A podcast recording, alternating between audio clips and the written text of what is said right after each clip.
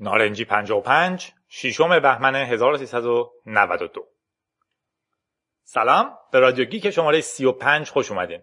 داش ترین شماره که تا به حال هر رادیویی مرتبط با تکنولوژی داشته. این رادیو با مرام ترین رادیویی تو تمام خاورمیانه و غرب آفریقا. در حینی ضبط میشه که آقای روحانی در داووس داره با ام الخبائث مجانین شیاطین و بقیه دوستای اقتصاد جهانی گپ و گفت می‌زنه. و توضیح میده که درهای همه ما من و شما به روی اونها بازه. و همزمان بچه های خوب وبلاگ نویس نارنجی برای پنج و پنجمین روز در زندان هستند. به اتهام ارتباط با بیگانه. این رادیو داش مشتی ترین شماره رادیوگی که نه برای اینکه اگر خود داشا کل بود الان یه کاری کرده بود بلکه برای اینکه آهنگ های مشتی می‌ذاره. با رادیو گیک باشین که می‌خوایم دنیا رو نجات بدیم.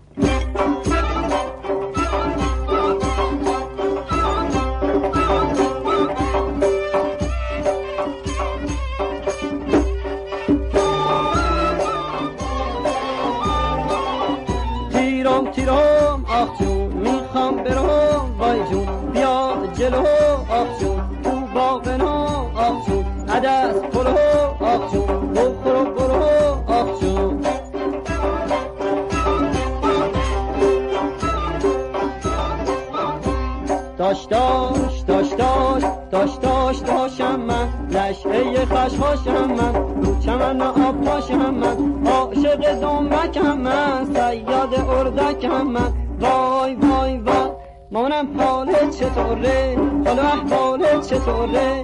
جون من مالت چطوره؟ مال امسالت چطوره؟ تو که همچین نبودی مامان چرا دیر اومدی؟ تو که غمگین نبودی از عمر خود دیر اومدی و این هم بگم که اولین باریه که تقریبا داریم دو هفته یه بار روی پلن پیش میریم و امیدوارم بتونیم این کار رو ادامه بدیم. اولین خبرمون میلیاردر رومانیاییه که اوپن بی رو نجات میده.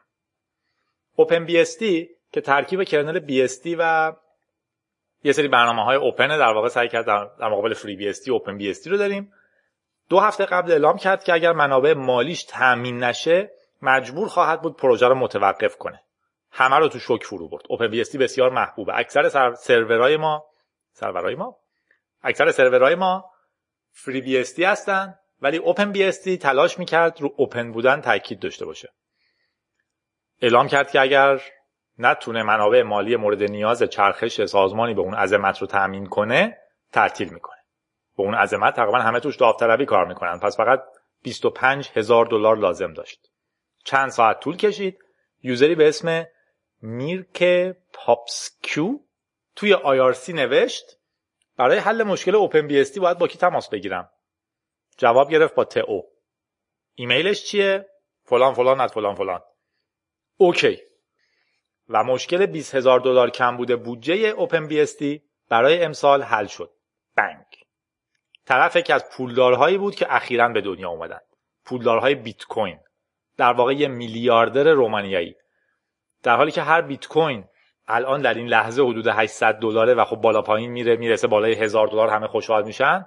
این آدم فقط با دادن 20 تا بیت کوین مشکل این توزیع پرخاطره و فوقالعاده رو حل کرده. درسش برای ما اینه که توی آیارسی باشیم. همه این اتفاقات تو آیارسی افتاده. مولتی میلیاردرها هم در آیارسی هستن. و در عین حال درسش برای ما اینه که به جای اینکه بریم شماره ویژه رادیو گیک برای بیت کوین بدیم بریم چهار تا بیت کوین mine کنیم که الان 4000 دلار پول داشته باشیم. میریم خبر بعدی. جاوا دلیل 91 درصد حملات. من نمیگم سیسکو میگه.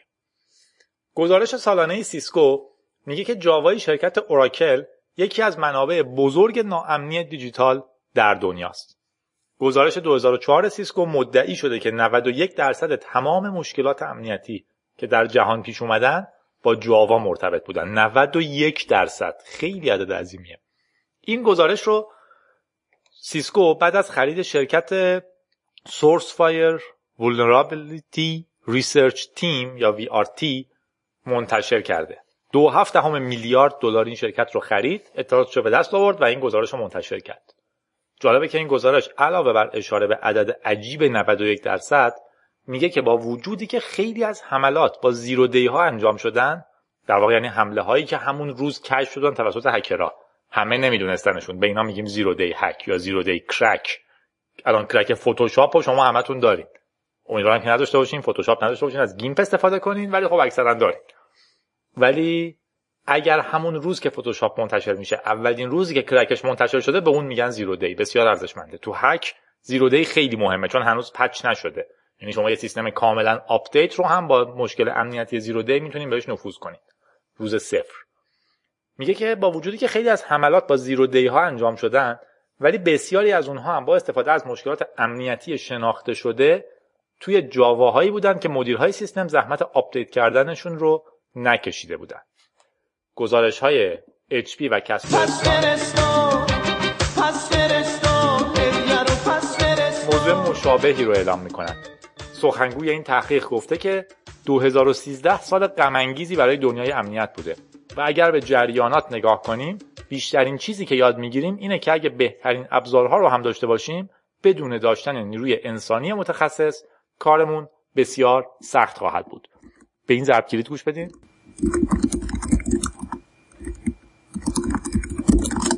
نوشتم apt get update apt get upgrade بزنین و جلوی 91 درصد حملات رو بگیرین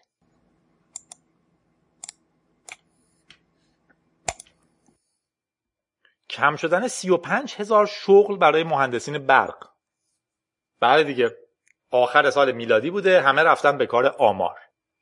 این یکی میگه برخلاف این روند که اصولا الکترونیک داره دنیا رو برمیداره در سال گذشته 35 هزار شغل از مشاغل مهندسی برق تو آمریکا کم شده.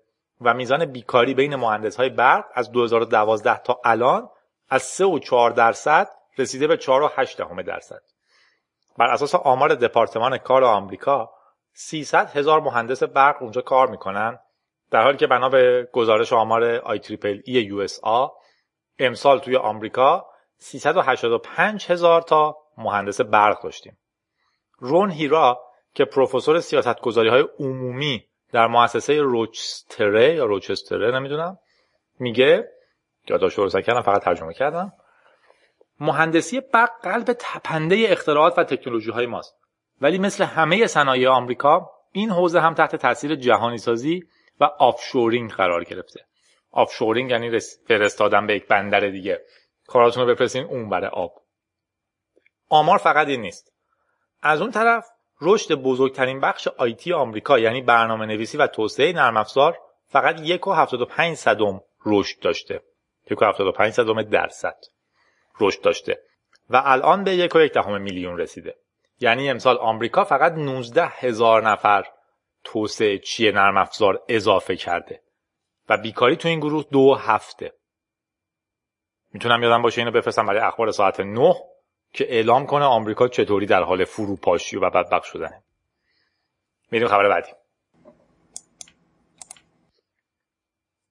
فدورای 21 بدون اسم خواهد بود. فدورا جز توضیح های محبوب منه. لب مرز حرکت می‌کنه در نتیجه همیشه انواع مشکلات رو داره چون در واقع چیز کشف می‌کنه. حرفه ها می‌دونن که فدورا زیر شاخه ردهت نیست بلکه ردهت زیر شاخه فدوراست و معمولا ردهت که شرکت پشت فدوراست سالی دو تا اسم باحال برای لینوکسش انتخاب می‌کرده. البته Red Hat که نه. مردم پیشنهاد می‌دادن بعد رأی گیری می‌شده و یه اسم انتخاب می‌شده. قواعد هم در همین حد ساده بوده که اسم باید با اسم سال قبل یه ربط داشته باشه. اما سال 2014 وضع کاملا فرق خواهد کرد. اما نگران نباشین ریلکس باشین. جامعه لینوکس فدورا در دهمین سالگرد جمع شدنش توافق کرده که برای سال 2014 فدورا رو یک قدم به پیش ببره در واقع این پروژه رو متحول کنه و تغییراتی که اعلام کرده یکیش اینه که فدورای 21 برخلاف سیستم گذشته در اوایل بهار منتشر نمیشه و طرفدارها برای گرفتن اون باید تا آگوست 2014 منتظر بمونن. آگوست ماه قبل از سپتامبر خیلی زای است. ما در 40 سالگی هم که با یه خارجی برخورد کنیم بپرسه شما متولد چه ماهی هستیم باید بگیم ببخشید باید پاسپورتمو ببینم. خوشبختانه اون خبائث 11 سپتامبر رو داشتن در ما مطمئنیم که سپتامبر اوایل مهره. آگوست ماه قبل از سپتامبر پس میشه شهری شهریور. یه بحث دیگه هم که مطرح کردم بحث نامگذاریه. بعد از اون اسم مزخرف آبروبر معجزه سوسیس برای فدورای 17 و گاو کروی برای فدورای 18 اسامی خیلی خوبی رو انتخاب کردن. از جمله گربه شرودینگر برای 19 و بعدا هایزنبرگ برای فدورای 20 اما اعلام شده فدورای 21 دیگه اسمی نخواهد داشت. اگه یکنم با گربه شرودینگر آشنا نیستین یه نظریه فیزیک کوانتومیه که میگه شما اگه یه گربه رو بذارین توی جعبه و یه گاز سمی تو اون جعبه باشه که احتمال 50 درصد باشه که اون گاز سمی آزاد بشه و گربه رو بکشه تو اون لحظه ای که مشاهده نمی‌کنین اینجوری نیست که گربه یا مرده است یا زنده است. از نظر مکانیک کوانتوم اون گربه 50 درصد زنده و 50 درصد مرده است. مشاهده شماست که باعث میشه اون گربه بمیره یا زنده بشه. بحث جالبیه. به اسم خیلی خوبی بوده و بعدش هم خب هایزنبرگ رو داشتیم که این روزها مده ولی الان اعلام کردن فدورای 21 بدون اسم خواهد بود. در واقع گفتن اسمش نول خواهد بود. برای برنامه نویسا بگم نه اینکه یه استرینگ نول. اصولا اسم نخواهد داشت. مثل همیشه منتظر میشیم ببینیم این توضیح جدید فوقالعاده و جذاب چی برامون خواهد داشت. تا آگوست ولی کیه که صبر کنه. من که بیخیال میشم فعلا رفتم روی ماجرا هنوز دارین اسم میفرستین؟ ای خزای قدیمی. امسال برای اولین بار تو تاریخ تعداد اسمس های فرستاده شده از پارسال نسبت به امسال توی کشور انگلستان. خبایس انگلستان مجموعه انگلستان یا هر چی کاهش پیدا کرده. این نتایج آمار سالانه یه مؤسسه تحقیقاتی در این مورد که اضافه می‌کنه پارسال تعداد اسمس های فرستاده شده هفت میلیارد تا کمتر از سال قبل بوده. هفت میلیارد تا کمتر از سال قبل بوده. یعنی هفت میلیون نفر نفری هزار تا اسمس کمتر فرستادن. یعنی هفت میلیون نفر نفری روزی سه تا اسمس کمتر فرستادن. این شرکت پیش بینی می‌کنه که انگلستانی ها یه چیزی بین انگلیسی ها و انگلستانی هاست تو سال 2014 تقریبا 300 میلیارد اسمس بفرستن. منطقا شما مثلا تعجب نکنین. اگه تو کشورهای اطرافتون کسی که از اسمس میلیارد داره وایبر رو قطع کنه سراغ ویچت بره یا هرچی. جنگ با تکنولوژی همیشه سخت بوده و شعارش هم که معلومه. کسی نمیاد بگه آقا پولم کم شده بیا اینو فیلتر کنیم. چه شعاری بهتر از وا اسلاما وا مصیبتا وا اخلاقا. آقا ببندین این چیزهایی که در رقابت با اسمس هستند رو. این دروبر اگر. دفعه بعد دیدین یه مسنجر فیلتر شده. به این فکر کنین که هفت میلیارد مسیج کمتر فرستاده شده توی انگلیس. حالا که از جوانها گفتیم اینم بگم که سه سال قبل توی 2011 فیسبوک آمار دموگرافیکش رو معرفی کرد. دموگرافی به اون تیکه ای از آمار میگیم که جمعیت رو نشون میده. مثلا آدما چند سالشونه جنسیتشون چیه سوادشون چیه؟ اگه شما دارین یه تحقیق اجتماعی می‌کنین که مثلا اقلانیت رو میسنجه در مقابل اعتقادات دینی در مقابل تحصیلات یا هرچی یه بخش دموگرافی هم دارید تو همه تحقیقات دیدین. شما چند سالتونه؟ حالا ممکنه بپرسه درآمدتون چقدره و اینا طبقتون رو مشخص کنه. ممکنه بپرسه جنسیتتون چیه. اینجور چیزای عمومی جمعیت شناسی. این آمار فیسبوک حاوی جنسیت مکان زندگی تحصیلات سن و چیزهای دیگه. حالا تو 2014 این آمار دوباره منتشر شده و اگه مقایسهش کنیم با آمار 2011 عظیم ترین چیزی که به نظر می‌رسه اینه. تعداد جمعیت 13 تا 17 ساله فیسبوک نسبت به سه سال قبل 25 درصد کم شده. یعنی یک چهارم جوونا از فیسبوک رفتن. معنیش اینه که تینیجرها دیگه به فیسبوک نمیان. در مقابل تعداد 55 سال به بالاها مطمئنم اکثر شما فکر می‌کنین که من به 55 سال رسیدم خودمو می‌کشم. واقعیت اینه که 20 سال دیگه من می‌رسم. تعداد 55 سال به بالاها 80 درصد زیاد شدن. از ما گفتم بود فیسبوک دیگه کول نیست و اگر می‌خوایم مثل اون بابایی توی امریکن پای کول به نظر برسین سریع برین سراغ چیزایی مثل اسنپ چت که توی فکر می‌کنم دو سال جمعیت جوونها توی سه برابر شده. والا آخر اخبار هستیم خبر نیست ولی یه خاطره بگم. من دارم سعی می‌کنم یه ماشین بخرم. و بیشترین جمله‌ای که شما ممکنه در پلیس الکترونیک پلیس علاوه ده دولت دیجیتال ماشین فروشی از راه اینترنت و غیره بشنوین چیه؟ آقا ببخشید الان سایت قطع هر وقت وصل شد بهتون خبر میدیم. صبح دو ساعت نشستیم توی صف سایپا پارس خودرو. بلکه تن سایت وصل بشه بتونن ثبت نام دیجیتال بکنن. برای اینکه دلیلش این بود که از اینترنت اگه میخریدم باید اون کاغذ پرینت شدم رو که پول دادم میبردم نمایندگی دوباره فیزیکی نشون می‌دادم پرونده تشکیل می‌دادم. در واقع هیچ فایده ای نداشت من گفتم برو نمایندگی یه ضرب همون کار حداقل خودت می‌کنی. الان رسیدیم به اینجا که چون سیستم امروز وصل نشده بود باز نشده بود به اصطلاح من باید برم فردا حوالم رو تحویل بگیرم ببرم بانک پارسیان که بانک خودمه. چک رمزدار بگیرم به نام بانک ملت حواله رو ببرم بانک ملت تحویل بدم پول بریزم به حسابشون بیارم دوباره توی نمایندگی فروش سایپا بهشون نشون بدم که من پول ریختم. ایده من این بود که میرم اونجا میگم سلام من یه دونه الوت می‌خوام کارت می‌کشم. ظاهرا اینجوری نیست. منتظر میشیم سیستم باز بشه بعد میریم در اعماق.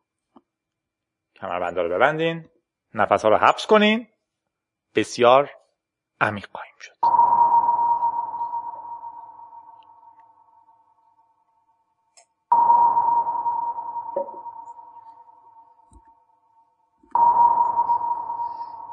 کیم دات کام سرویس موزیک خودش رو با آلبوم خودش افتتاح کرده.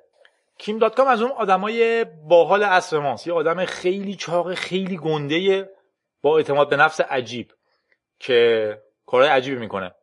سرمایه گذاره کارآفرینه به قول با کلاسا جنگجو قهرمان آورنده اینترنت مبارز کپی و خب نمی‌دونم چی کار است. حتی کسیه که گفته تو کشوری که من زندگی می‌کنم در اصل آلمانی بوده بعد اسمش رو عوض می‌کنه به اسم کیم دات کام. کیم دات کام. واقعا اسم رسمیشه میره توی نیوزلند زندگی می‌کنه و بعد نظر میده که تو کشوری که من زندگی می‌کنم متاسفانه ارتباطش با اینترنت درست نیست. من خودم یک کابل از زیر اقیانوس می‌کشم اینترنت این کشور رو درست می‌کنم و به مردم free internet میدم.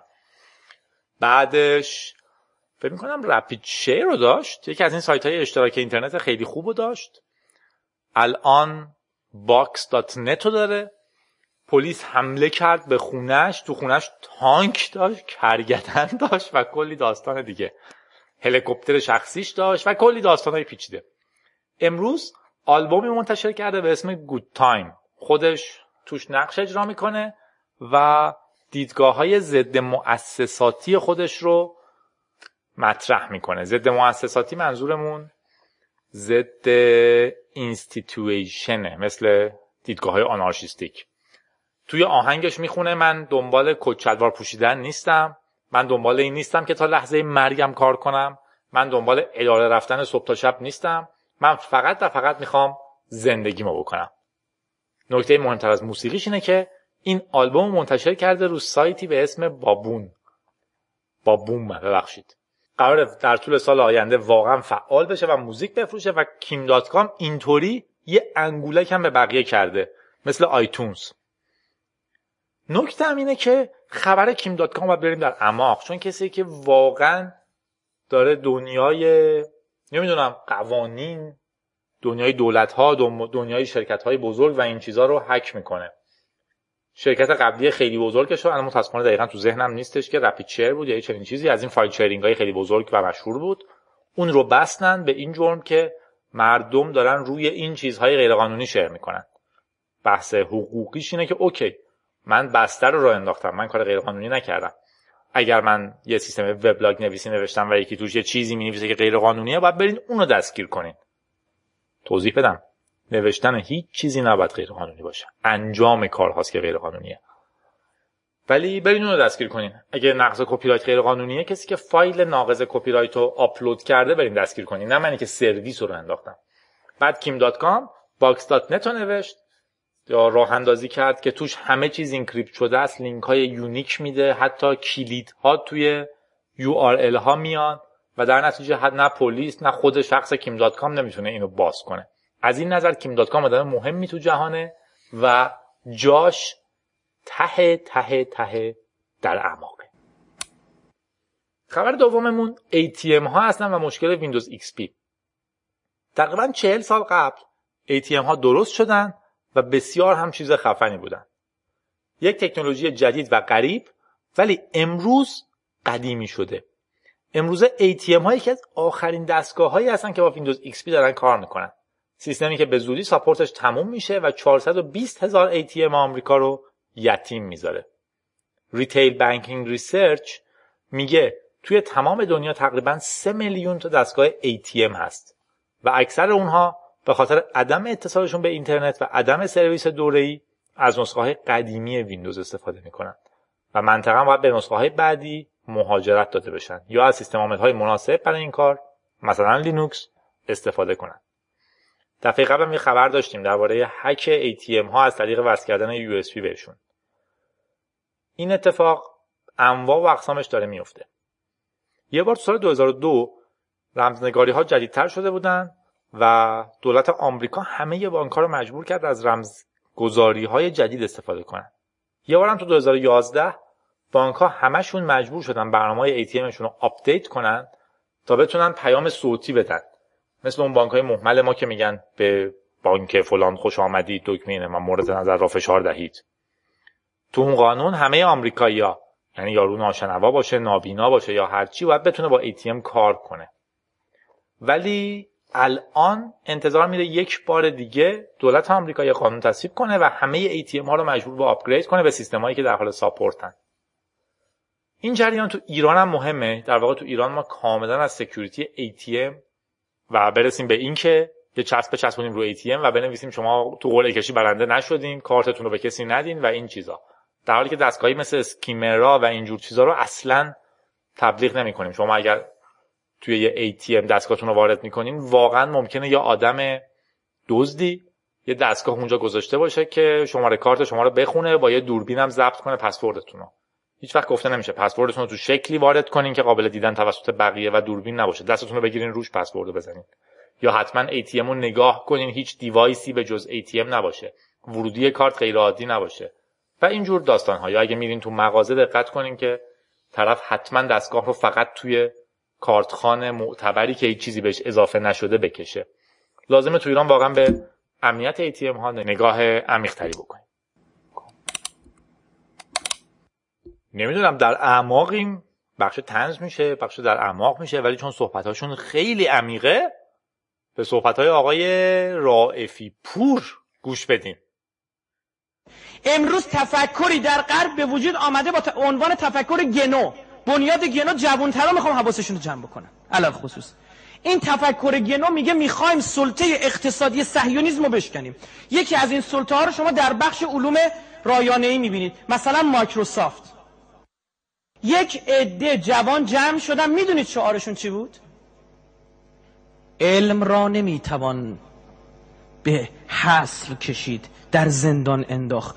یک دانشمند دوست داره علمشو ارائه بده. بلد نبود بچه نمی‌دونست 1400 سال پیش اینو در لسان اهل بیت آمده. زکات العلم نشره وقتی بنده برگشتم با یکی از این گنده ها اینا داشتم چت می‌کردم. بهش گفتم آقا اینی که داری میگی برای ما هستش بیا عزیز دلم. زکات العلم لکل شیء زکات و زکات العلم نشرو. ترجمهش براش فرستادیم. گفت این چیه؟ این چه ایده ایه یه فرقه جدیده. گفتیم فرقه چی چه؟ 1400 سال سابقه داره. می‌گفت این چه تفکری؟ ما همینو می‌خوایم. برگشتن اومدن شروع کردن نرم افزار نویسی گفتن نرم افزار می نویسیم تا کمر مایکروسافت رو بشکنیم. این اومده یک دانشمند رو به زنجیر کشیده دانش رو باید ارائه داد. کاری که ما مسلمان کردیم.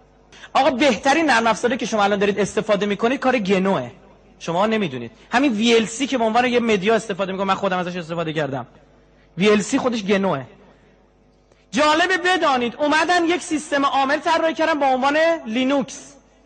لینوکسی که ویروس نمی‌گیره امنیتش عالیه. 70 درصد سرورهای خود مایکروسافت که سیستم عاملش چیه؟ ویندوز لینوکسه.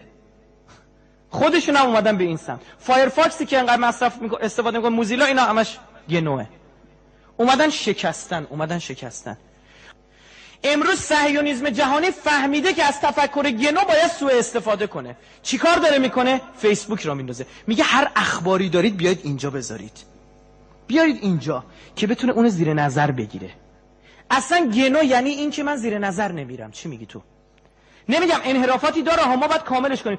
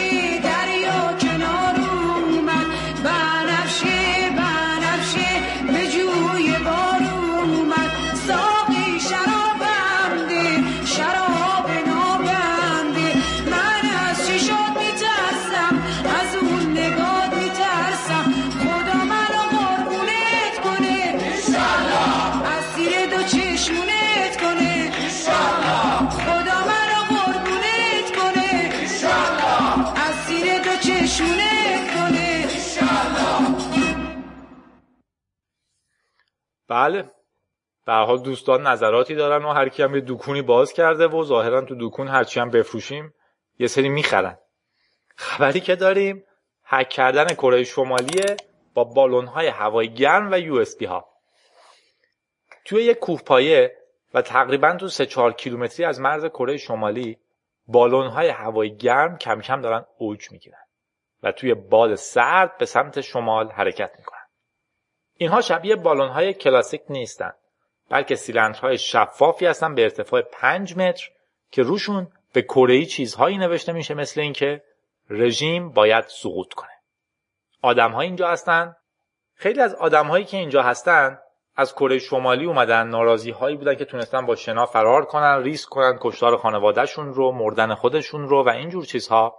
و اینجا جمع شدن تا با این بالون ها برای کره شمالی که یکی از بسته ترین دیکتاتوری های جهانه چیزهای خطرناک بفرستن. بعضی از این چیزهای خطرناک اسکناس های یک دلاری آمریکایی هستند بعضی هاشون دیویدی هن. بعضی هاشون رادیوهای ترانزیستوری و ده ها هزار اطلاعیه و اعلامیه. ولی چیزی که برای هیجان داره اون USB disk ان. USB disk ایی حاوی اطلاعات متنوع فیلم متن کتاب و اینجور چیزها. انتظار میره تعداد بیشتر و بیشتری از آدمهای کره شمالی از طریق قاچاق از مرزهای چین به DVD player و حتی لپتاپ دسترسی داشته باشن و این اطلاعات براشون مفید واقع بشه. اینم بگم که این کار از طرف کره جنوبی هم ممنوعه چون یه جور کشمکش جدی با کره شمالیه و یه عملیات زیرزمینی توسط NGO ها که قرار سالیانهشون رو می‌ذارن یهو در یک تا جمع میشن و این بالون ها رو هوا می‌کنن. خبر آوردم تو در اعماق چون برای ما هم خوبه که کم کم یاد بگیریم خونه رو عوض کنیم به شهرهای نزدیک مرز که اینجوری که داریم پیش میریم شاید دو سه سال دیگه از طریق دود بتونیم از عراق و افغانستان یه سری اطلاعات بگیریم که تو دنیا چه خبره. آمازون و احتمال تحویل محموله پیش از اینکه شما حتی خرید بکنید. وال استریت جورنال خبر میده که آمازون یه پتنت جدید ثبت کرده به اسم خرید زودرس یا خرید پیش از موعد یا همون خرید پیش از سفارش یا یه چنین چیزی. بر اساس این پتنت آمازون مدعی شده که اونقدر دقیق می‌دونه مشتری ها چی خواهند خرید که حتی قبل از سفارش می‌تونه کالا رو دلیور کنه. این تکنیک می‌تونه زمان ارسال سفارش رو پایین بیاره و همچنین باعث بشه که مشتری ها به مغازه های فیزیکی سر نزنن و اونجا رو شلوغ نکنن. در document های ثبت patent آمازون گفته شده که فاصله بین سفارش و تحویل کالا ممکنه باعث بشه مشتری ها خرید آنلاین رو بیخیال شن و واقعا برن خرید کنن. این روش پیش بینی خرید این مشکل رو حل کرده. هرچند که ممکنه باعث برگشت خوردن کالاها بشه و البته patent در این مورد هم حرف زده و میگه که ممکنه آمازون در مواردی کالاهایی که ارسال شدن ولی درخواست نشده بودن رو به عنوان هدیه به آدم ها بده. بعضیا تو این جریان مدعی شدن که این پتنت به همون داستانی رو منجر میشه که تحویل کالا با درون منجر شده بود. یعنی تحویل کالا هم سریعا همه این شوخی ها رو در آوردن که اوکی پس ورزش جدید آمریکایی ها میشه این که با تفنگ وایستن درونای آمازون که رد میشن رو با گلوله بزنن و کالاهای رندوم جایزه بگیرن. این هم به این تبدیل میشه که آدم های چیزای محمل نامرتبط به همین رو سفارش بدن که الگوریتما قاطی کنن و بعدش چیزای عجیبی براشون پست بشه و بعد به عنوان هدیه اینها رو نگه دارن. چیز عجیبیه ولی به حال پتنتیه که ثبت شده و تعجب نکنید اگه در آینده آمازون بهتر از شما می‌دونست که الان چایی لازم دارید شما هشت برابر بیشتر امکان داره توسط پلیس کشته بشین تا توسط یه تروریست. البته موضوع چند وجهیه نمیشه خیلی راحت گفت. مثلا می‌تونیم ادعا کنیم که الان احتمال کشته شدن من توسط یک تروریسم یک هشتم کشته شدن توسط پلیسه چون که پلیس شدیداً تروریست ها رو کنترل کرده. بحث پیچیده ایه خب یه داستان هم اینه که اصولا هدف تروریست ها کشتن شما و هموم کردن جمعیت مثلا آمریکا نیست. هدف تروریست ها چیه؟ ایجاد وحشت تو جامعه. اصولا ترور یعنی ترس. تو افغانستان به تروریست میگن دهشت افکن. در واقع پلیس کارش اینه که جلوی وحشت رو بگیره. در حالی که الان تو جامعه فعلی تروریستا یه بمب منفجر می‌کنن 15 سال کشور رو توی وحشت نگه میدارن. همه نگران تروریسمن. شما هشت برابر بیشتر احتمال داره توسط یه پلیس کشته بشین تا توسط یک دهشت افکن. اصطلاح خوبی دارن تحت عنوان سکیوریتی تیاتر تئاتر security میگن در واقع کل این ماجرای دکونیه که مثل یه تئاتر باز شده و ما رو از تروریستا وحشت زده می‌کنن که بودجه بگیرن که همه چی رو کنترل کنن که همه چی رو شنود کنن. ماجرای اسنودن رو شنیدین. این دورو برم که دیدین. دشمن داریم. باید مواظب باشیم. BitCloud شاید ایده بیت کوین رو به یوتیوب و فیسبوک و غیره بیاره. منظورم از ایده بیت کوین پذیرش پول بیت کوین که الان رو 800 دلاره نیست. منظورم مفهوم فلسفی پشتشه. یک سری از طرفدارهای بیت کوین اعلام کردن که دارن روی پروژه‌ای به اسم BitCloud کار می‌کنن. که توش یه شبکه P to P نقطه به نقطه peer to peer مانند معماری بیت کوین ایجاد میشه تا آدمهای مستقل بتونن کارهای مربوط به شبکه رو برای همدیگه انجام بدن. کارهایی مثل routing نگهداری اطلاعات lookup کردن کارهای محاسباتی و اینجور چیزها. همشون رو هم در مقابل یه میزان خیلی کمی پول. BitCloud پروتکلی مشابه بیت کوین داره تا بتونه حسابها و micro transfer ها رو نگه داره. و همینطور برای اثبات کار هم همون مکانیزم بیت کوین رو استفاده می‌کنه. اسمش هم گذاشتن Proof of Bandwidth نویسنده های این برنامه مدعی میشن که بازدهی احتمالی این سیستم از نظر مالی برای افراد اونقدر خواهد بود که این سیستم بتونه بخش های بزرگی از اینترنت که توسط شرکت های تجاری سرویس دهی شدن رو جایگزین کنه. خودشون از یوتیوب، دراپ باکس، فیسبوک نام می‌برن تا حتی اسپاتیفای و در نهایت ISP ها. در واقع ایده اینه که الان تو شبکه یه سری کار انجام میشه. packet های شما باید route بشه به شما باید پهنای باند بدن شما باید data تون یه جا ذخیره بشه host بشه تمام این کارها هست. یه محاسبات باید انجام بشه. اینها رو چطور میشه؟ شما بدین به همسایتون که به اینترنت متصله شما فقط پهنای باند رو مثلا از همسایتون بگیرین. routing اون انجام بده همه چی رو اون انجام بده و بعدا از شما یه سهم مالی کم کنه. خیلی کم. یا اصولا اینو یه پله ببریم بالاتر که برسیم به بیت کوین همه افراد این کارو بکنن بگم من این کارو کردم و از همدیگه پول بگیرن. در واقع همه این اطلاعات رو داشته باشن. همه بدونن که فلانی انقدر کار کرده پس انقدر از کل جریان سهم می‌بره و این پول رو تقسیم کنن. در واقع کاری که ها دارن می‌کنن رو بسپارن به مردم. فقط از نظر معماری قابل انجامش کنن. ایده خیلی خوبیه. اصطلاحی که میگن شرکت های عظیم کورپوریت رو ترجمه کردم. شرکت های عظیم مستقل و توزیع شده است. نیاز به تمرکز مدیریت واحد در یک مکان رو از بین می‌بره و سرویس های تقریبا رایگان و پایدار رو به مردم میده. اینکه آیا واقعا در عمل اجرا میشه یا نه پیچیدگیایی داره ولی خود ایده بسیار بسیار جالبه. با این خبر در اعماق تموم می‌کنیم. میریم سراغ تبریک ها و تقبیه ها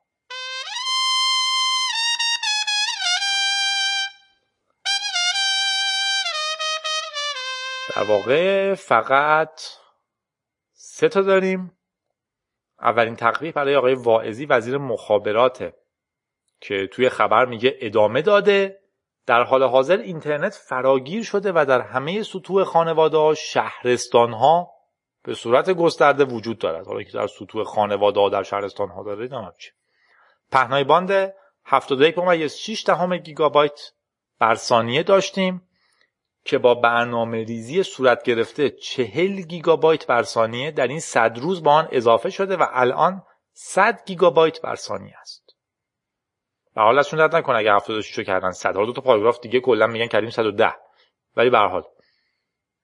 ماجرایی که ما این 100 رو تقسیم بکنیم به مثلا 35 میلیون جمعیت که اینترنت می‌خوان میشه دو ممیز 8 بایت در ثانیه.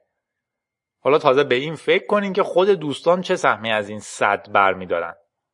یه اسکرین شات هم براتون می‌ذارم که امروز برای لحظاتی یکی از دوستان یه چیزی حدود نیم تاشو ورداشته بود و واقعا نمی‌دونم که ایده این که در حال حاضر برای نصف جمعیت ایران ما برای نفری دو ممیز هشت دهم بایت در ثانیه یعنی کیلو بایت هم نیست. یعنی اگه یک هزارم نصف جمعیت ایران بخوام کار کنن به نفری دو K اینترنت می‌رسه. نمی‌دونم. اصلا کلا ایده خیلی مسخره است. هی ایمیل می‌زنن امروزه که من دوباره ایمیل زده بود که من از کدوم ISP بگیرم سرعتش بیشتره. برادر من آقای وزیر مخابرات میگه ما کلا 100 گیگابایت بر ثانیه در کل کشور داریم. شما فرض کن 35 میلیون نفر اینترنت بخوام به نفری ما می‌رسه دو ممیز 8 دهم بایت در ثانیه. دیگه اینکه از این ISP بگیره یا اون ISP فرقی نمی‌کنه. اینم بگم یه خط 100 گیگ رو اگه الان برین از fiber.usinternet.com که یه چیز محمد احتمالاً تو آمریکا اینترنت میفروشه بگیرین به عنوان یه آمریکایی کلا هزینش برای 100 گیگ که کل اینترنت کشور ماست میشه 11 هزار دلار در ماه. یعنی اگه یه آمریکایی خبیس تو ماه فقط 11 هزار دلار پول بده به اندازه کل اینترنت ایران بهش پهنای باند میدن. حالا شما واسه من بیا بگو نمی‌دونم چی. به حال. تبریکمون رو بگیم حداقل به فعالان احتمالا فالانگونگ تو چین که روی اسکناس های چینی QR code پرینت کردن. که اگه کسی اسکنش کنه لینک میشه به برنامه های ضد سانسور دولتیشون. در واقع ضد سانسور دولتیشون. دولتشون سانسور می‌کنه اطلاعات رو. اگه QR code روی اسکناس رو یکی اسکن کنه می‌رسه به یه ضد فیلتر. و در نهایت هم تبریک می‌گیم برای مکینتاش و آقای جابز که مکینتاشش امروز سی ساله شد. تو نامه فقط یه نامه می‌خونم. از بهناز که یه تیکه از تلویزیون رو برامون نقل کرده. توی تلویزیون یه خانومی رو اووردن تلویزیون چهرش رو شطرنجی کردن داشت توضیح می‌داد که عکس های شوهرش خیلی لایک می‌خوره. اکثر لایک زننده ها هم از جنس مخالفن و این حرف های اون آقا با اوائل آشنایی ما تناقض داره. چون به من گفته خیلی آدم تنهاییه. ولی این همه لایک می‌گیره یا اصطلاحا کامنت براش می‌ذارن. خب خود این خانم هم گفته که عضو شبکه اجتماعیه ولی اونطور نیست که عکس بذاره و جنس مخالف اصطلاحا براش کامنت بذاره. خیلی تمرکز داشته رو این اصطلاحا کامنت. اینه که شدیدن به مشکل خورده اومده تو تلویزیون با کارشناس بحث کنه چون با آقاهای کلی بحث کرده و خانم دکتر فکر می‌کنم فردوسی بود.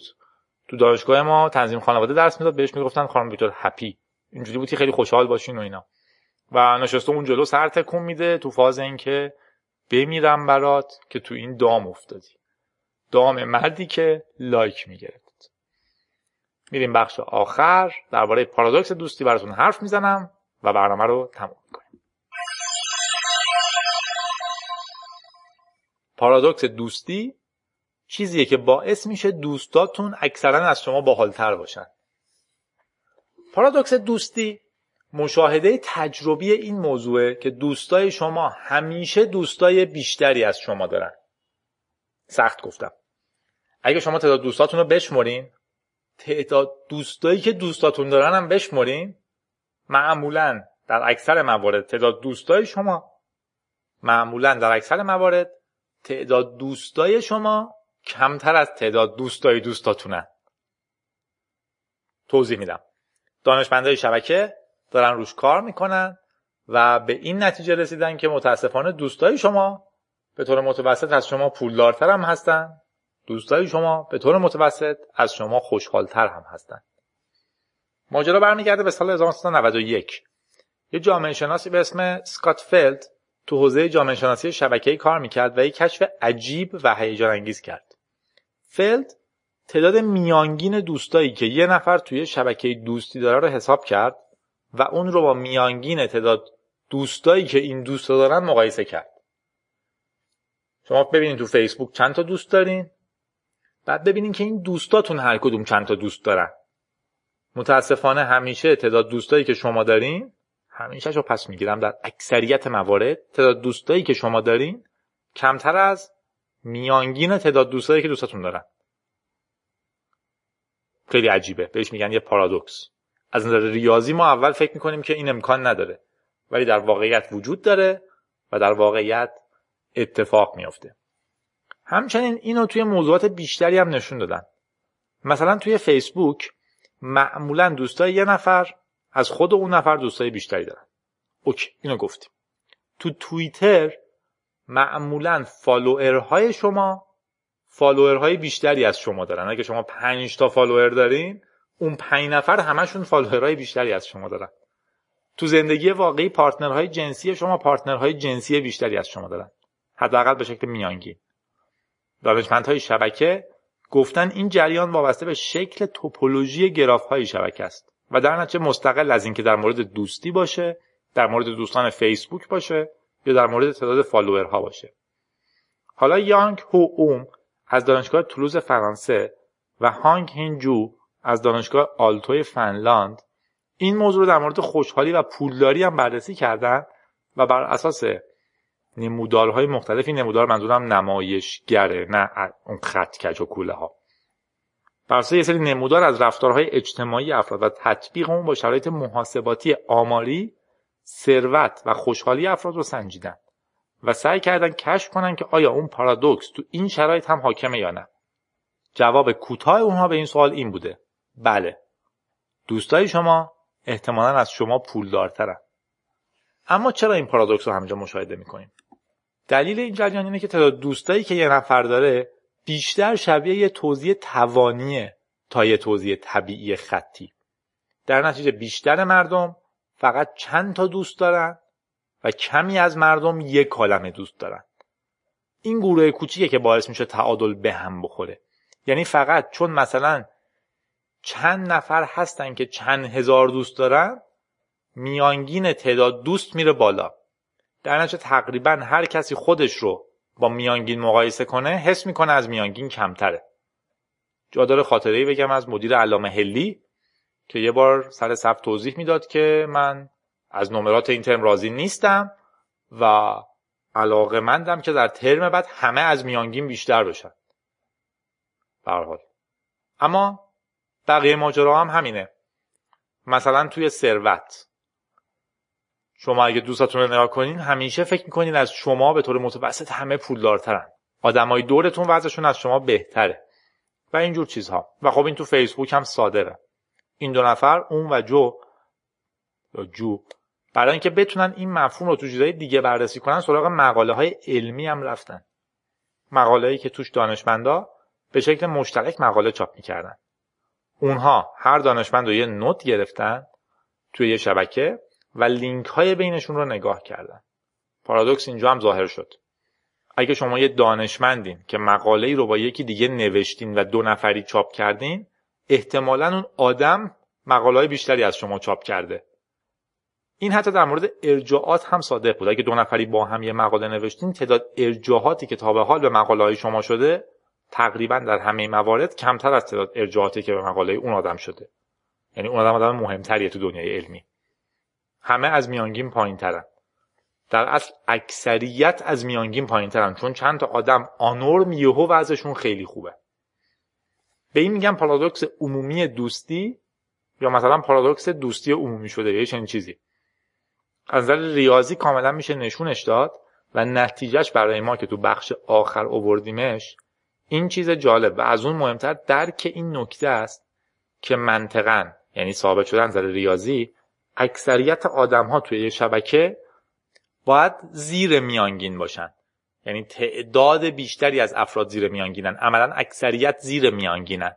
چون همه به هم نزدیکن. یهو چند نفر یه پیک های خیلی بالا دارن. هممون میایم زیر میانگین. به عبارت دیگه از ریاضی میشه اثبات کرد که اکثر دوستای شما دوستای بیشتری از شما دارن. اکثر دوستای شما پول بیشتری از شما دارن و اینجور چیزها. خود این نویسنده تذکر میدن که شاید موفق شده باشن نشون بدن که چرا آمار خوشحال نبودن در بین کاربران جدی شبکه اجتماعی بالاست. چون شما میرین یه جایی که فکر می‌کنید همه از شما دوستای بیشتری دارن. همه از شما مهمونی بیشتری میرن. همه از شما پولدارترن. همه از شما بیشتر خوش میگذرونن. چیزی که مهمه اینه که فراموش نکنیم که اگه فعال هستیم شبکه های اجتماعی و نگران اینیم که چرا دوستامون همشون رضایت از زندگی بیشتری از ما دارن یا عکس رستوران بیشتری می‌ذارن و اینجور چیزها جدیش نگیریم و بدونیم که این یه پارادوکس شناخته شده ریاضیه خوشحال باشین بذاریم یه آهنگ فوق‌العاده که بازخونی شده از یه آهنگ فوق‌العاده رو براتون بذارم که خوشحال باشین تا بریم سراغ موزیک آخر I was five and he was six. We rode on horses made of sticks. He were black shot me down. Bang bang. I hit the ground. Bang bang. That awful sound. Bang bang. My baby shut me down. Seasons came and changed the time. When I grew up, I call him mine. He would always laugh and say, Remember when we used to play bang bang? I shot you down, bang bang. You hit the ground, bang bang. That awful sound, bang bang. I used to shoot you down. موزیک آخرمون موزیک ساقی امشب هست به افتخار تولد زکریای رازی. تا هفته بعد خوش باشین و خورم. خوش بگذرونین که بهترین چیزیه که ما تو دستامون داریم. فعلا.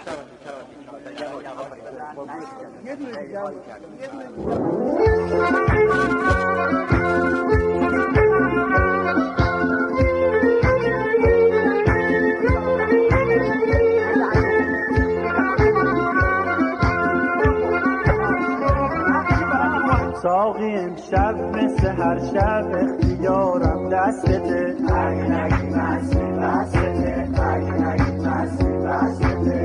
یه چشم به چشم تو چشم دیگم به دستته.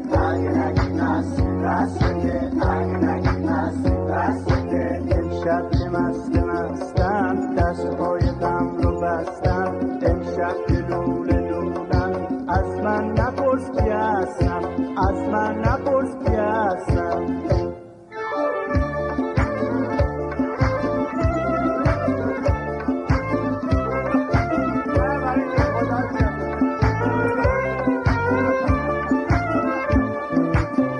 ساقی امشب می بده.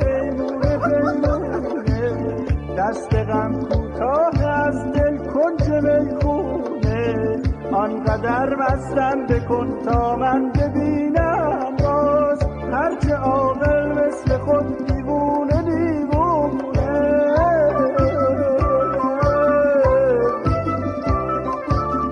ساقی از گوشه می‌خونه نرونم خونه امیدمه بزار بمونم. چل چراغ میخونت روشن بمونه زنده باشی من زیر سایت بمونم. ساقی امشب مثل هر شب اختیارم دستته. نگی دستته. اگه نگی دستته. یه چشم به چشم تو چشم دیگم به دستته. نگی دستته. اگه نگی دستته. امشب که مست مستم دست پای غم رو بستم. امشب که لوله از من نپرس کی هستم از من نپرس کی هستم.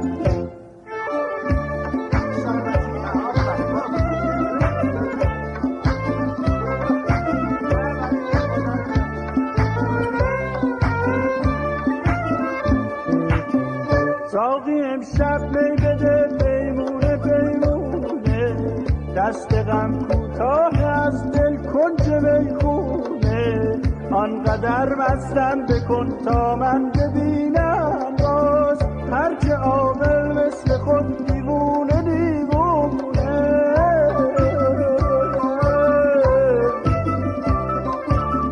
ساقی از گوشه می‌خونه نرونم خونه امیدمه. بزار بمونم چل چراغ میخونت روشن بمونه. زنده باشی من زیر سایت بمونم. ساقی امشب مثل هر شب اختیارم دستته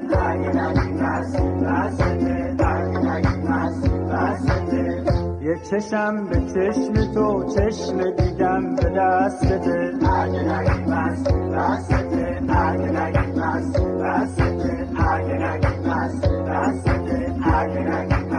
دستته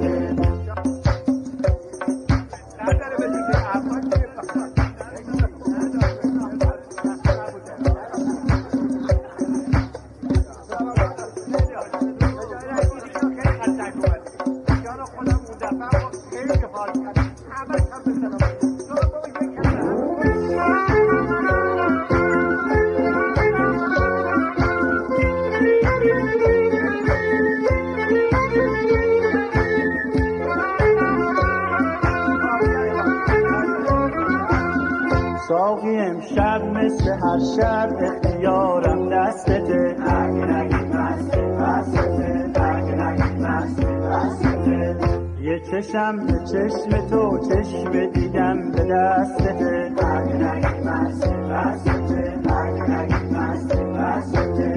شب که مست مستم دست و پای غم رو بستم